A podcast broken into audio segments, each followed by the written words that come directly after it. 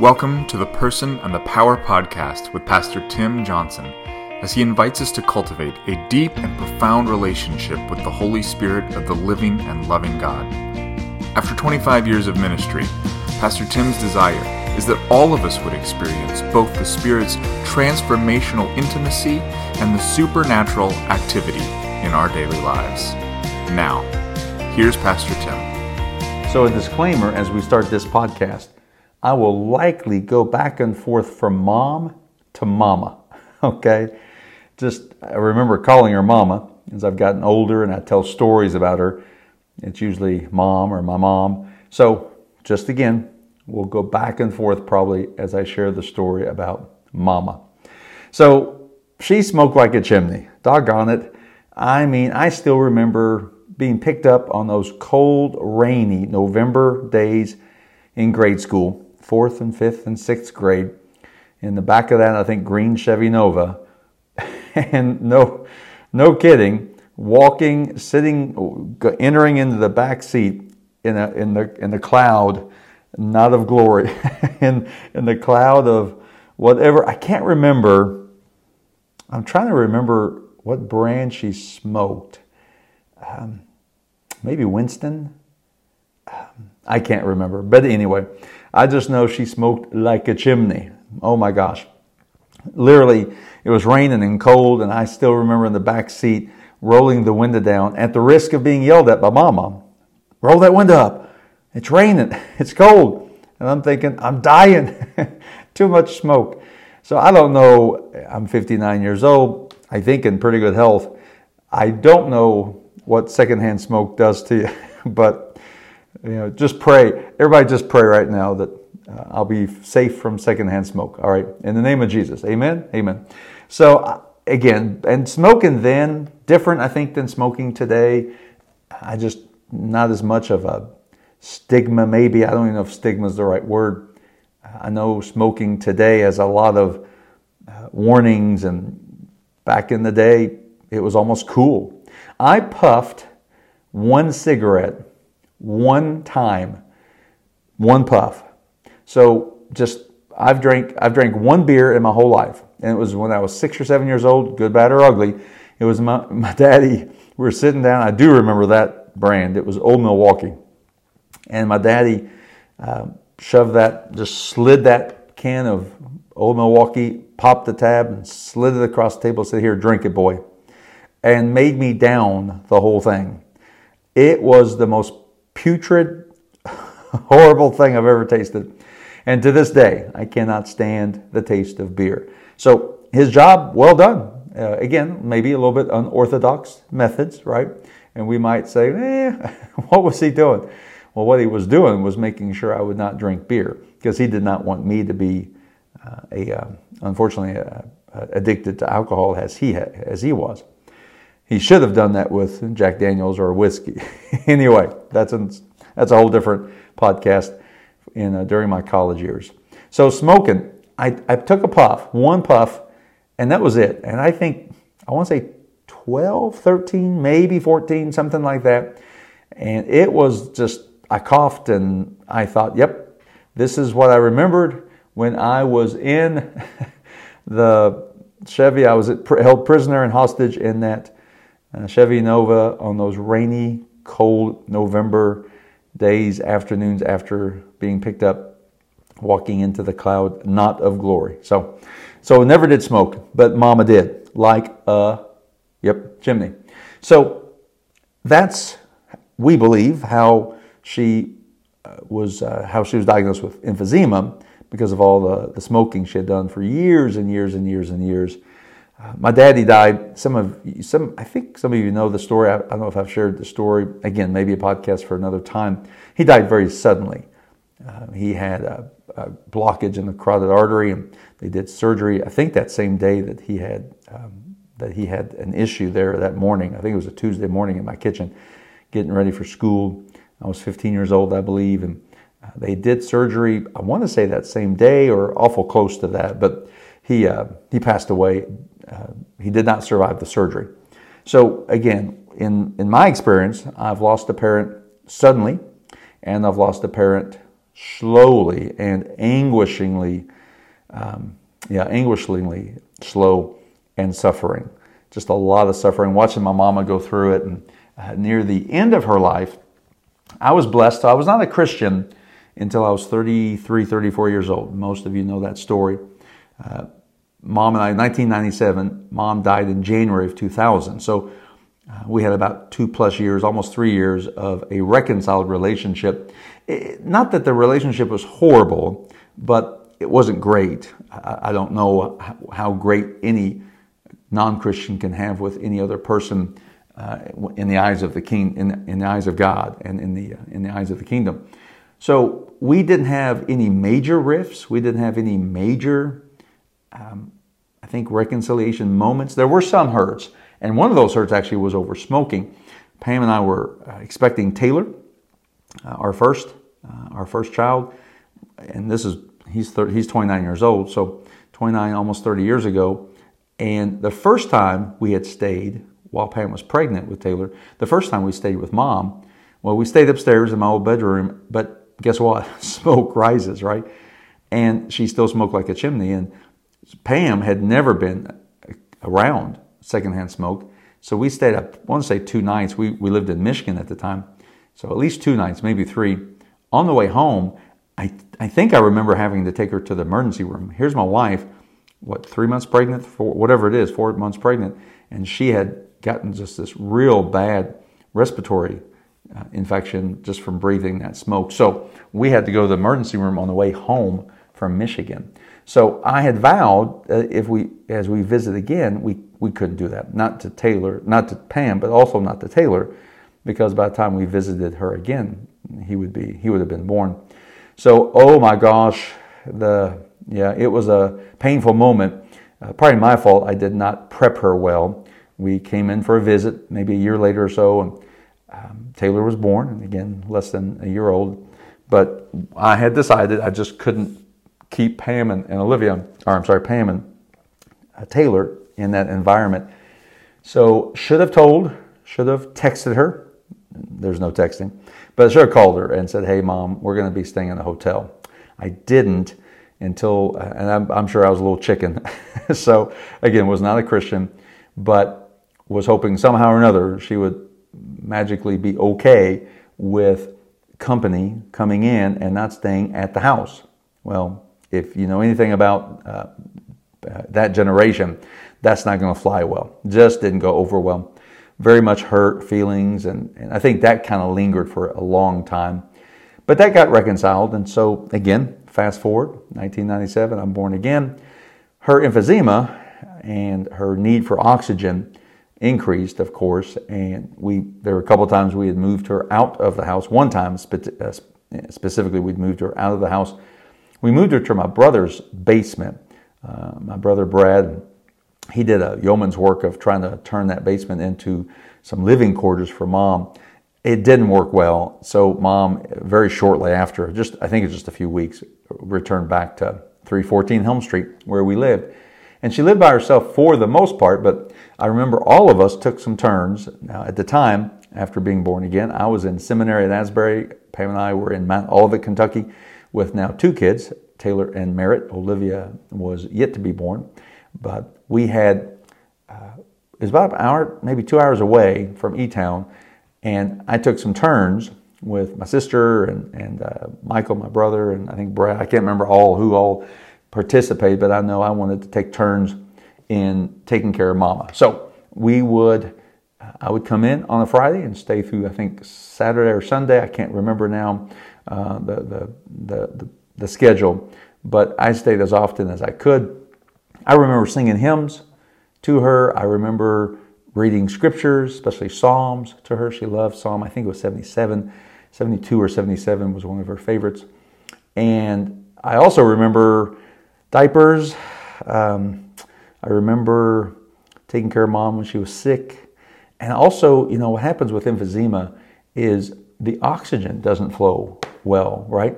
And so she started not having great memory, and in fact, it got really, really painful because she started having issues remembering even who some of us were, and then started accusing us, and maybe that was lack of oxygen, maybe that was medicine. Anybody knows of taking care of aging parents, and I can hear a lot of people say amen right now. I know a lot of people right now dealing with it right now. It just gets harder and harder, and because obviously your parents begin to decline sharper and sharper. So many trips to the hospital, many different things that we were dealing with and trying to work with. And it didn't help that she thought we stole things from her house, or stole things from her purse, jewelry, or money. So things got pretty bad around November of 1999. That just happened to be when Olivia was born. Olivia's birthday is 11/12/99, for those who want to send her a card or money. So mom started declining. She actually, we believe, maybe had a little bit of a stroke. We're not sure, but she had a pretty rough November into early December. One of my prayers, in fact, it was a three-part prayer. Lord, it would be great, selfishly maybe, that mom would make it to one more Christmas, about a month away. It would be great if mom, somehow or another, was able to hold Olivia, who had just been born November the 12th, but this I know now that she was in the hospital at that time because she hadn't held Olivia yet, her newest grandchild. And third, Lord, it'd be really good if my mama finally found peace in the midst of all the bitterness and all the hurt and all the anger that she had held for a long, long, long, long time. Well, early December, she slipped into a kind of a coma. It was probably at least a week, I think it was. And they said, we just don't know, Well, she came out of it. Not only did she come out of it, friends, she came out of it gloriously. I mean, she was different. She was a different woman. She was actually happier. She seemed almost joyful. And you just have to know my mama, as wonderful mama, incredible mama. But we kind of joke that there's like one picture in all her life that we actually caught her smiling. So she was very serious at times, and her face reflected sometimes her personality. But again, a wonderful mama. So she recovered. And finally, one time I was sitting there, and we were talking about the funeral, actually, that might come. And she actually told me, she said, Timmy, I want to ask you three things. Would you be able to do the funeral? I said, well, yeah. But she said, can I ask you three things? I said, sure. Can you do it without crying? I said, Mama, move on to number two, because number one's a bust. No, I'm not going to be able to do it without crying. Number two, can you keep it short? I hear the chuckling in the background. I'm thinking, I'm a preacher. I like to talk. And number three, can you make it about Jesus, not about me? Mama, we got a deal on number three. We got a deal on number three. And the reason she asked me that was because she told me that while she was in that coma, while she was unconscious, she saw someone standing at the foot of her bed. And all she heard from that person standing at the foot of the bed was, Christine, if you don't give up your bitterness, you're going to die. And she remembers kind of saying, I want to, I just don't know how. And I think the next voice basically said, trust me. And that was all she remembers. She woke up, she said, feeling light. She felt free. That's what she told me in the hospital room one day. And, so guess what? She found peace. Guess what? We've got pictures. Now, she was in the hospital, but we have pictures on Christmas morning. She made it to Christmas. Guess what? We got pictures of her holding. Yep, Olivia. 3 prayers, 3 answer to prayers. Praise be to God.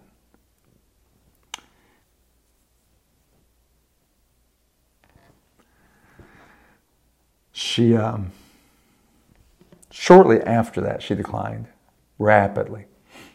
And she died in late January of 2000, just about 3 weeks after Christmas. So She rebounded by the grace and mercy of God, I think, just for those three answers to prayer. I think God being so graceful and so merciful and so loving. He answered those three prayers. And I'll never, ever forget that time, those 3 weeks or so that we were able to spend with Mama. So that's the first part of the story, as Paul Harvey would say, the rest of the story. There's a lot of suffering with Mama, a lot of suffering with Mama. After she passed, did the funeral, I cried. I preached maybe too long, but I sure made it about Jesus as best as I could. Afterward, all the kids, I'm the baby of 6. My twin sister beats me by 5 minutes, right? We all decided to stay at the house, 314 Helm Street. I think it was about a week. So Joanne, Linda, Brad, Michael, me, and Pam were all there. And we had perhaps one of the best times. I remember going through Mama's stuff, going through the stuff in the kitchen, going through all the knickknacks and going through all the paraphernalia and all the stuff that she had kept and hidden and just everything. It's just amazing. We laughed until our sides hurt. We cried. And at the end of it, we picked what we would take home with us. We kind of felt like, I guess if you would say it, we were heirs of Mom's estate. Romans 8:17. 17 and 18, Romans 8. And since we are His children, we are His heirs. In fact, together with Christ, we are heirs of God's glory. Come on. But if we are to share His glory, somebody said, we must also share in His suffering. It'd be really good if we could stop at the middle of verse 17, but it doesn't. There's no way to share in God's glory, friends, without sharing in that suffering. And this whole world is full of suffering.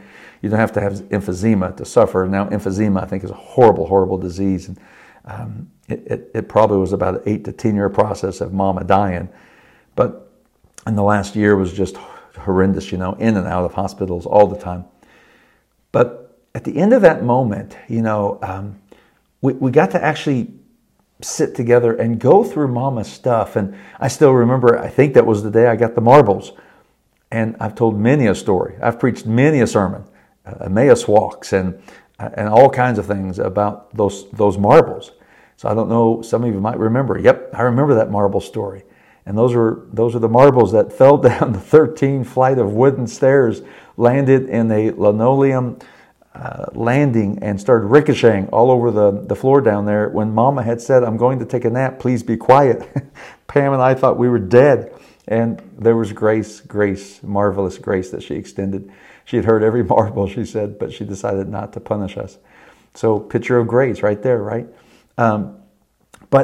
And so many things, and we just laughed. Like I said, siblings, me and my brothers and sisters laughed and cried and cried. And it was healing. It was so healing because we were sharing in kind of Mom's kingdom, if you will. Now listen, Mama was a great woman, and I loved my Mama so deeply. But her kingdom does not hold a candle or a marble to God's kingdom. How much more, friends, how much more will we share in His kingdom? How much more will we sit and the kingdom be divested to each one of us? How much more will we be able to share? I can't even imagine, but it's good when I do try to imagine. It is good when I try to imagine what it will be like when we receive the spoils of our battle here, the rewards of our journey here.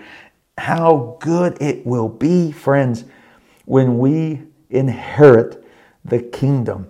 We'll come back to that. But verse 18, yet what we suffer now. So Paul ends with verse 17, but if we are to share His glory, we must also share his sufferings. And so just understand that we understand that glory does not come. It's a two-sided coin. There cannot be, take a quarter and rub off one side of the quarter. Honestly, that quarter is now useless. So the coin has to have two imprints, visible imprints, to be valuable. And so there has to be, we're going to receive the glory of God. We're going to walk in that glory cloud. We're going to encounter the glory of God as we put our faith in Christ, as we live in this old, beaten down, broken down world. But in this beaten down, broken down world, there will be suffering. There will be. I'm still amazed, and I'm convicted myself. I'm still amazed at people who say, I just didn't expect this much suffering. A personal moment, Pam and I have gone through a kind of a trial season of our lives this summer. It's not been the best summer of our lives. And one of my dear friends, Kara Busselbarger, she went through the beginning part of this year has been just so hard. One of my dear, dear friends here at the church, Teresa Blight, all of a sudden it's just like the last few weeks and months, things have just like, as she says, the wheels have fallen off, And there's suffering. And I could go on and on. There's a lot of suffering in this world, and I wish there weren't. But I think some part of that suffering keeps us longing for a place where there is none, right? I think if everything went really well here all the time, would we want to leave? No. And I do know this, the more that I've suffered these last few months and times, and again, one thing that we don't try to do is compare suffering. I know a lot of us say, well, somebody's suffering a lot more than I am, but I don't think that's wise. I really don't. I don't think that's healthy. Your suffering is your suffering, and it's a big deal. It was a saying when I went into ministry: there is no such thing as a minor surgery unless it's not happening to you. And so I was told very early on when I would be a pastor and making hospital calls, never say something about, "Oh, well, you had minor surgery." It's not minor unless it's not happening to you. Then you can call it minor, but. So we can't assume that my suffering, your suffering is comparable. But what he says at verse 18, whatever we're suffering is not comparable to the glory that he will reveal to us later. And that is the promise of all promises. We are saved by the blood of the Lamb of God, Jesus Christ. We are forgiven east from and west. That's how far our sins are from us. We walk in the power and in the intimacy and the power of the Holy Spirit. So we have authority here, and we can walk to represent Christ here in this whole world. And we have a home. The greatest, I think, most encouraging, most hope-filled promise of all promises. This world full of suffering and pain is not going to last for us as Christians. We have a place, we have a home, we have a glory that will be revealed. And so this suffering that we encounter here, I really do believe it kind of whets our appetite. Now, is it easy to remember that in the midst of suffering? It is not. Watching Mama suffer was just heartbreaking. I still remember being at her bedside when all the machines were taken off. She had breathed her last, and I just remember bawling my eyes out. And I was glad for her because I knew that she had made some reconciling work. God had done something with her, and there's a reconciliatory work that God had done in her life. At that moment. So I knew that she was with Jesus, but oh my gosh, the grief that poured out of me, the tears that poured out. I was by her bed, I don't know how long. I think my brothers were a little scared. Is he okay? So the suffering is not good. The suffering is not fun. The suffering is not, we don't pray for suffering. We're just going to get it because we live in this whole world. But the suffering cannot compare to the glory that will be revealed. Why? Because we're heirs. We're heirs. I'm sitting at that dining room table going through all of Mama's knickknacks and stuff, and we're having fun and laughing and healing. How much more will the kingdom of God be given out to the children of God? How much better will it be when we walk into the full heirship, if you will? We will receive the full inheritance as children of God. Before we do, there will be suffering. But the suffering does not compare to the glory. Be encouraged as you continue to walk through suffering. And keep your eye on the inheritance and on the glory of God. Pastor Tim is the co-founder and teaching director of The Joshua Center, a leadership training ministry which provides deep biblical roots to great movements of God.